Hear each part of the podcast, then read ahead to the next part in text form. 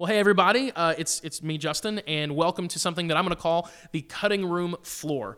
The cutting room floor. Here's here's the concept behind this. Um, you know, when, whenever a director will film a movie, they will have all kinds of scenes that don't make it into the final cut. They end up on the, the cutting room floor. Uh, nowadays, that's all digital, so there's really no actual floor where there's film. But back in the old days, when they would use film, there would actually be film that would get cut out and it would be on the cutting room floor and it wouldn't make it into the final cut of the movie. Uh, you see this maybe if you, you see deleted scenes in a, in a film that you might love. Maybe you buy a Blu ray and part of the special features is that there are deleted scenes. And those scenes are, are really important and valuable to the people that are really interested in that particular movie, but they're not scenes that the average person maybe would care that much about, and so they didn't make it into the, the final cut. Well, the, the same is kind of true with a message that I do on a Sunday morning. You know, every time that, that I prepare a message, the main thing I'm asking is, God, what do you want people to, to walk away with? You know, God, what, what's the point of this? Like, what do you want people to, to know? And the thing about God's word is that it's so jam packed with, with amazing detail and, and it's so full and, and rich that so often there, there's all kinds of really interesting extra stuff that we could talk about. And it is interesting and it actually is important, but it may not line up with that, that one thing that God wants us to take away from that morning in, in my mind. And so rather than just wasting 10 minutes of people's time during the message, which I have done many times before, I'll confess. But from now on, at least, rather than rather than wasting 10 minutes of people's time chasing that that rabbit, um, we're just going to record a, a, cutting room floor segment and explore it there. So, so this is uh, hopefully going to save you some time, or at the very least, you can choose to to have your your 10 minutes of time wasted uh, when you're driving in your car or you know doing whatever. So so that's the concept behind the cutting room floor. This is what this is. And that said i just want to jump into what got cut from sunday's message and, and why i think it's something that's still worth talking about. So um, in the message we talked about elijah and this particular story that's probably the most famous story in Elijah's story. And it's, it's the moment when Elijah calls fire down from heaven, uh, burns up this, this altar and this sacrifice, and, and then there's this kind of massacre of these prophets uh, of a false god called Baal. And, and so here's what happens. Um, Israel has kind of abandoned worshiping God. They're worshiping Baal instead. Baal is a false god that the Phoenicians worshiped. And uh, Israel's king Ahab married a Phoenician princess named Jezebel. She brings Baal worship into, into Israel in a big way, influences Ahab. He sets up Baal worship as the official religion in Israel. And so all this has led to all kinds of disaster for, for Israel. Elijah is a prophet of, of, the real God, and he stayed true. And finally, after about three years of, of this huge drought that's gone on, because Israel has, has abandoned worshiping God, and now they're worshiping Baal Baal was the god of the rain to the Phoenicians. So they're trying to worship Baal for rain, and it's not raining, it's not working. Elijah shows up and he lays down kind of this, this showdown. It's like a, a, a gauntlet, it's a challenge, really. And he says, Hey, let's, let's settle this once and for all. Baal versus, versus God. Let's see who wins. And he says to these Baal prophets, uh, there's over 400 of them, about 450 of them. He says, why don't, why don't we do this? Why don't we set up two altars? And on each altar, we'll put a bull. That's that was their worship in this is 3000 years ago. This is barbaric time. So what they would do is they would worship by sacrificing live animals. And so he's like hey why, why don't we do this? You know take take a bull uh, put it on your altar and you guys pray to baal and ask baal to bring fire from from heaven and and you know bring this this whole thing to flames. And uh, and I'll, I'll have a bull on my altar and i'll pray to god to bring fire from heaven and to burn up the offering, and we'll see which God answers. And if and if Baal answers, great. Baal's God, let's worship him. And if God answers, great. God's God, let's worship him. Let's just let's just settle this once and for all. And so they do this, and and the prophets of Baal, over 400 of them, they like all day long, all day long, they pray and they dance and they do all kinds of rituals and crazy stuff, and they're, they're yelling and screaming and they're trying to get Baal's attention. Nothing happens. Not a, not a spark, n- nothing. Okay? When all that's said and done, Elijah comes and he prays, and, and he even kind of shows off a little bit, you know, uh, for God uh, by by drenching his altar with water. It's like completely drenched, making it even harder for it to light on fire. And Elijah prays, and boom, fire comes down from heaven, burns up the altar uh, to, to the Lord. And all the people are amazed, and all the prophets of Baal are like, "Uh oh, we, we, have, we have made a serious error. And, uh, and then, then this crazy thing happens where Elijah basically turns to all the people watching and he says, Hey, see all these prophets of Baal? round them up, like get them. And the prophets of Baal that day are, are killed. And so this is one of those moments where sometimes we struggle and it's okay. This is good. This is good to, to do. We believe at his hands. We believe in wrestling with God. Like it's okay for us to have questions. It's, it's actually healthy for us to go, man, this doesn't make sense to me. I don't understand this. This doesn't line up. And so, you know, if, if you listen to the message and you're like, I have a problem with the whole those prophets being killed thing. I don't like that. I, I wish that wasn't in the story. Why does that happen? Why is that okay? You know, from God's perspective, that's that's what I want to explore. That's what I want to talk about real quick because it makes sense that we we read that and go, how does this line up with Jesus? In fact, there's a really direct kind of parallel to Jesus in this story in in uh, Mark chapter nine, for example, or is it Luke chapter nine? Hold on, let me, let me look. It's Luke chapter 9, sorry. Starting in verse 52, the Bible says this, talking about Jesus. He sent messengers ahead to a Samaritan village to prepare for his arrival. But the people of, of the village did not welcome Jesus because he was on the way, his way to Jerusalem. And so, when, when James and John saw this, they said to Jesus, Lord, should we call fire down from heaven to burn them up? But Jesus turned and he rebuked them. So they went on to another village. So here's Jesus with his disciples. This is, you know, years later, thousand or so years after Elijah lived.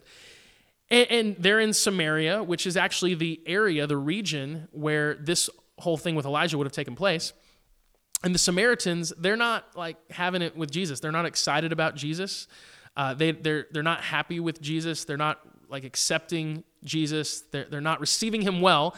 And James and John, these two extremely passionate followers of Jesus, these really zealous guys, they're like, hey, Jesus, we got this great idea. Uh, since these people aren't receiving you like they should, do you, do you want us to, you know, call fire down from heaven and just burn them up? Is that what you want us to do? Because we're willing, Jesus. We're, we're ready and willing to, to go all Elijah on them. And, uh, and Jesus rebukes them and he says, What are you talking about? What on earth would give you any indication that that's something that I would want you to do? What have you seen me do that would make you think that that's, that's what I would ask you to do? Like he rebukes them. He, he like, they get in trouble with Jesus. And, and on one hand, you kind of feel for James and John because it's not like they don't have a precedent for this. It's not like they're just coming up with this idea out of nowhere of, of, fire from heaven kind of thing. I mean, this is tied to a biblical story, and it seems to them to line up very much with, with what happened with Elijah.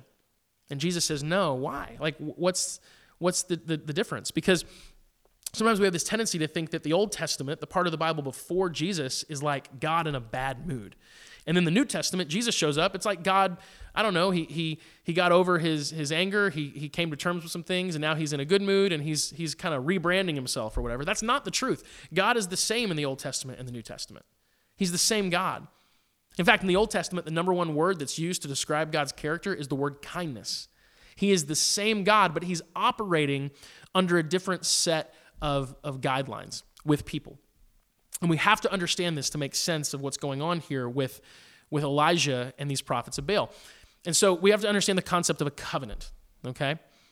A covenant is an agreement between two parties. Marriage is a really classic example in our in our culture of a covenant relationship. So two people, two parties enter into a relational agreement, and that agreement has boundaries. And so when I got married to, to my wife, Megan, there were boundaries that we laid out. And one of those boundaries, for example, just a really obvious example, is I will, I will only be with you in a physical, you know, sexual sense. I will not go outside of our marriage, outside of the boundaries of this relationship, and, and sleep with someone other than you. And so if I were to go outside of those boundaries, if I were to kind of break that covenant, I would be jeopardizing our relationship and and she would actually be free in, in, that circumstance to kind of end our relationship because I have I have stepped outside of, of those boundaries and I've sort of broken that covenant. Okay, so that, that's that's kind of the concept of a covenant. God's love for us is so intense that we we've broken His covenants so many times and He never abandons us. He loves us so much, but the story of the Bible is in many ways the story of of covenants. It's the story not only of God and people, but of the kind of relational boundaries that exist between God and people. The Old Testament largely describes uh, a covenant that we refer to as the Old Covenant. And the Old Covenant was the law.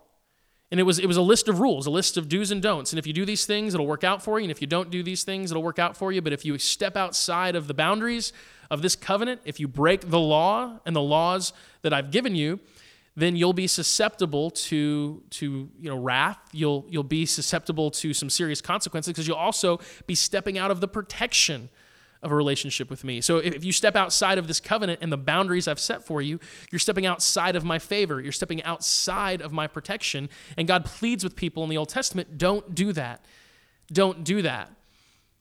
And then Jesus shows up and, and he brings in a new, a new covenant, a new relationship. And it's no longer about a list of rules, a list of do's and don'ts that, that sort of earn our way into a healthy relationship with God. And Jesus' covenant is about mercy and forgiveness and grace because Jesus died on the cross as a sacrifice to pay the price for our inability to follow what, what God says we should follow. It's, it's a complete inability that we have to do that.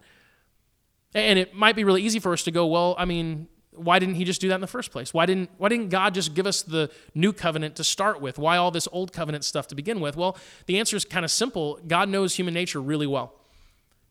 He understands human nature better than, than we even do. And he knows that there is something within us that believes, we believe we can do it ourselves. We believe we can absolutely do it ourselves. And I see this in my children.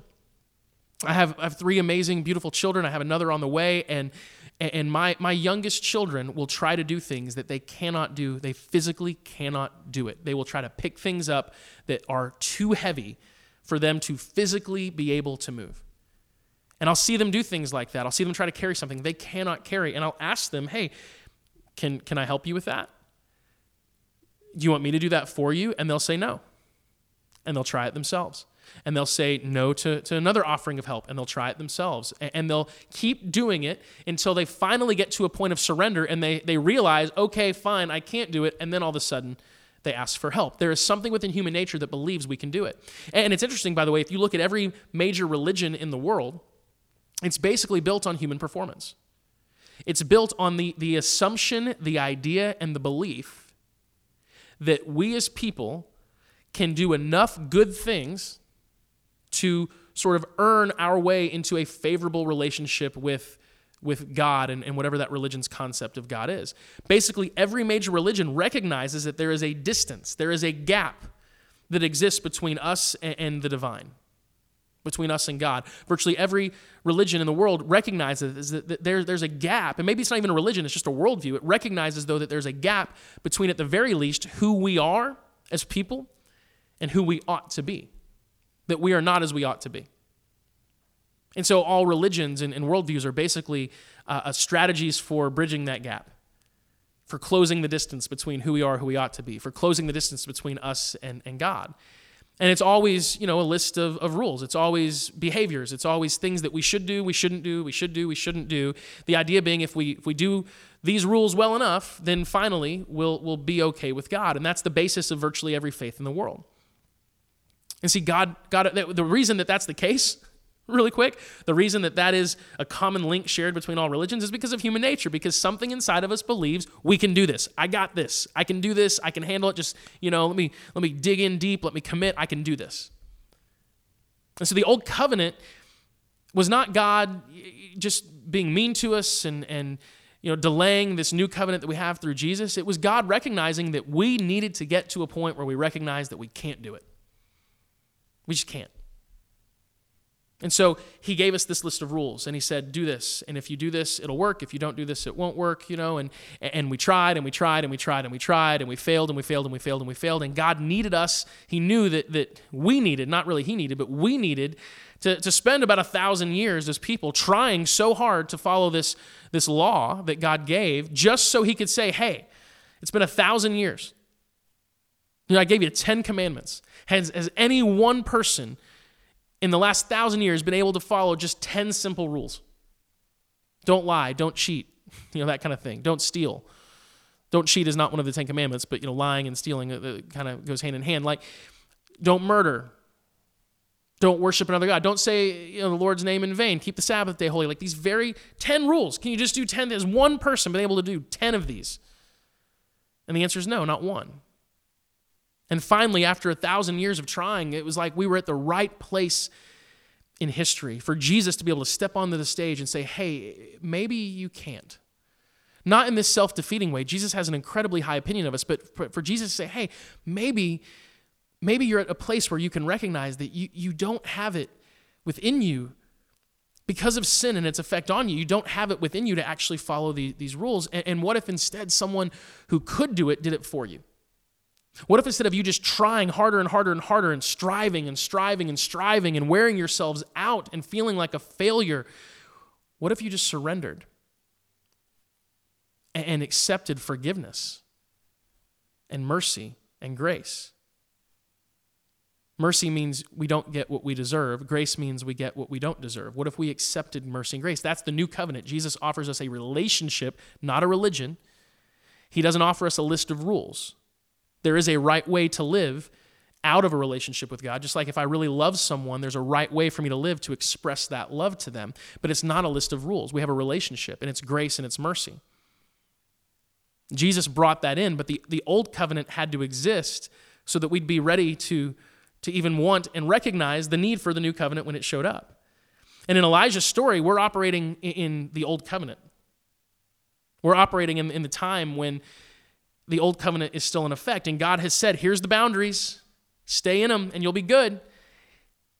Get outside of them, and there will be consequences. And the number one boundary that he gives, the very first commandment that he gives to the people, is don't worship another God but me. And so here you have these prophets of Baal, and they are they're not just breaking this, this commandment personally. They're not just themselves out of confusion or manipulation or whatever of someone else, like worshiping Baal, they're the ones doing the confusing. They're the ones doing the manipulating. They, they are the ones who are, who are sort of propagating this, this worship of Baal. They're the ones who are leading Israel astray and causing great harm to Israel. They have stepped way outside of the boundaries because now not only are they personally making these mistakes, they are then leading, leading other people into, into sin and it's having damaging effects. And so these, these are people who have, who have stepped outside of the covenant in a big, big way, and, and that had serious consequences in the, the Old Testament because of the Old Covenant. But there, there's, so that, that's a big part of it. So it's the concept of, of these covenants. There's a, a second thing that I, I want us to explore really quickly, though, and then we'll wrap up. Aren't you glad that this wasn't in Sunday's, you know, Sunday's message? Isn't it a good thing? Um, so, so here's the other thing we have to understand for this to make sense to us. It's it's a concept called God's will. And you can kind of understand God's will with, with two different categories, right? There's God's desired will, and then there's God's decreed will or his determined will. Those are some terms that are used sometimes to make sense of God's will because there's some, some, some nuance there. There's God's desired will, all right? That's one category of his will. This means what God wants to happen. What does God want to happen? What, what does he desire to happen? Well, the Bible is pretty clear on a few things. Number one, like 2 Peter for example, chapter 3, verse 9, says that, that God wills that all people would, would repent. For God wants, He wills no one to be destroyed, but everyone to repent. And repent means rethink. It means rethink your life and, and give your life to Jesus. And so, you know, this is really clear. God wishes, He wants, He desires that every person would know Him, every person would give their life to Him, every person would repent. But that doesn't happen. Every person does not repent. Every person does not give their, their life to Jesus. And so, what does that mean? Well, it means that God doesn't get what he wants sometimes. That's kind of a weird concept, right? And the truth is, God has, has given us choice, and he honors our choices because he loves us, and love is about freedom. You cannot, you, you don't love someone by holding them against their will, right? You don't, love doesn't hold people hostage. Love gives people the choice to choose or reject. And God loves us. And so he gives us choice and he allows us to, to make decisions. And so sometimes we can choose things in our lives personally that God doesn't want to happen. We can do things that God would never want to happen. And there may have been things done to you by people, and it was not God's will that that happened to you. It was never God's will that you were hurt. It was never God's will that you were, you were offended in, in such a, a crazy way, that, that you were used, that you were broken like that. It was never God's will because someone did something that God did not want them to do because He gives us choice. So there's God's desired will, and, and we all find ourselves outside of God's desired will. We all do. We all make decisions. We all get ourselves in places where we're just we're, we're outside of what God would want for us. We're not in that spot. And God has great mercy and love and patience for us. When we're outside of his desired will, he, he does. And then there's a second category, though, of God's will, and it's called God's decreed will or his determined will. And what that means is this is that there are things God has said will happen. God has said this will happen. This is going to take place. These are promises that God has made. For example, God promised Israel, promised them that, that, that their enemies would be his enemies, that if anyone made themselves an, an enemy of, of Israel, that they would be standing in his way. When Jesus walked into the temple and he saw you know, the temple uh, uh, of, of God in his time being turned into this basically like a business and, and people were just manipulating and lying to other people to make money, he, he like had a righteous anger and he flipped over their tables and he chased them out. Because God's God's decreed will, what God had said when he had that temple built, was that this would be a place of worship for all people, that all people could come here. And what was happening was out of greed, the Pharisees and the people who were running the temple were putting boundaries up to people being able to come in and worship God and offer sacrifices to God. They were being turned away. God had said from the beginning, My decreed will is that this is a place of worship for everyone. And so the people who stood in the way of God's decreed will, they got moved out of the way.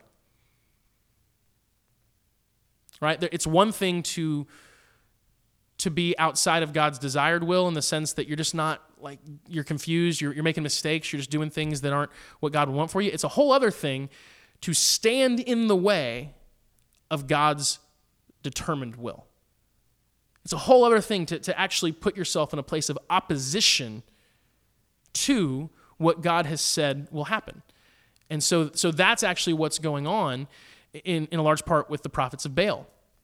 They're not just confused and, and you know, making mistakes in their own personal worship, like we said earlier. They are, they are actually standing in the way of God and his people. They are, they are standing in opposition to God's will for his nation of Israel to serve him and to follow him and to be in relationship with him. They are, they are standing in the way of that. They've made themselves an opposing force to God. And that is not, that is not a good idea. I mean, Jesus himself said this in Matthew chapter 18, talking about, about children in this instance. He said, If any of you cause one of these little ones who trust in me to fall into sin, it would be better for you to have a large millstone tied around your neck and be drowned in the depths of the sea. And that's really intense. That's Jesus saying that. And what Jesus is saying is, hey, look, I love you, I care about you, but don't make yourself an enemy of God. Don't, don't put yourself in a place where you are actively, consciously, purposefully opposing God. If you do that, you will lose. That, that, that's what Jesus is essentially saying. And that's what these prophets of Baal did. They made themselves an enemy of God. They are, they are actively, purposefully trying to oppose God's decreed, determined will for his people to be in, in an exclusive, loving, caring relationship with him. They are working against that. They are leading the people of Israel astray. They are leading the people of Israel to abandon worshiping God and to worship a false God called Baal. They are, they are opposing God's will, and it does not work out for them. You know, just like with Jesus in the temple, with the Pharisees and the money changers, they were, they were, they were standing in the way of God and his people, the people that he loves. And because they chose to stand in the way, Jesus moved them out of the way. That's what happens with these prophets of Baal because they chose purposefully, intentionally to stand in the way of God and his people. God moved them out of the way. And that's in part why they were killed. And so, you know, I, again, I hope this helps. I hope this helps you kind of make sense of this whole man, all these people being killed, and I don't, I don't know what to do with that. That said, it, maybe, maybe not. Maybe you know it's still not quite enough. But I just want you to chew on this and and think about it, pray about it, you know, read, ask questions. It's okay to wrestle. It's okay to struggle and, and, and try to think through these things. It's actually really healthy and good to do that. And, and so hopefully this has helped that along a little bit. Um, you know, thank you so much for for being part of, of our church. Even if you're just someone who listens online, thank you so much for being part of what God's doing at His hands. Um, we love you guys. We care about you greatly. We're committed to your growth. We're committed to helping you, you know, understand and, and come to terms with with whatever you know, God's doing in your life. It's good for us to do this. And so um, this is the cutting room floor. There will probably be many more of these in the future. It won't be every single message, um, but at the very least, those of you who come on Sundays, uh, you I saved you 25 minutes. So, yay! Love y'all. Have an awesome time. Uh, have an awesome week, and we'll see y'all soon.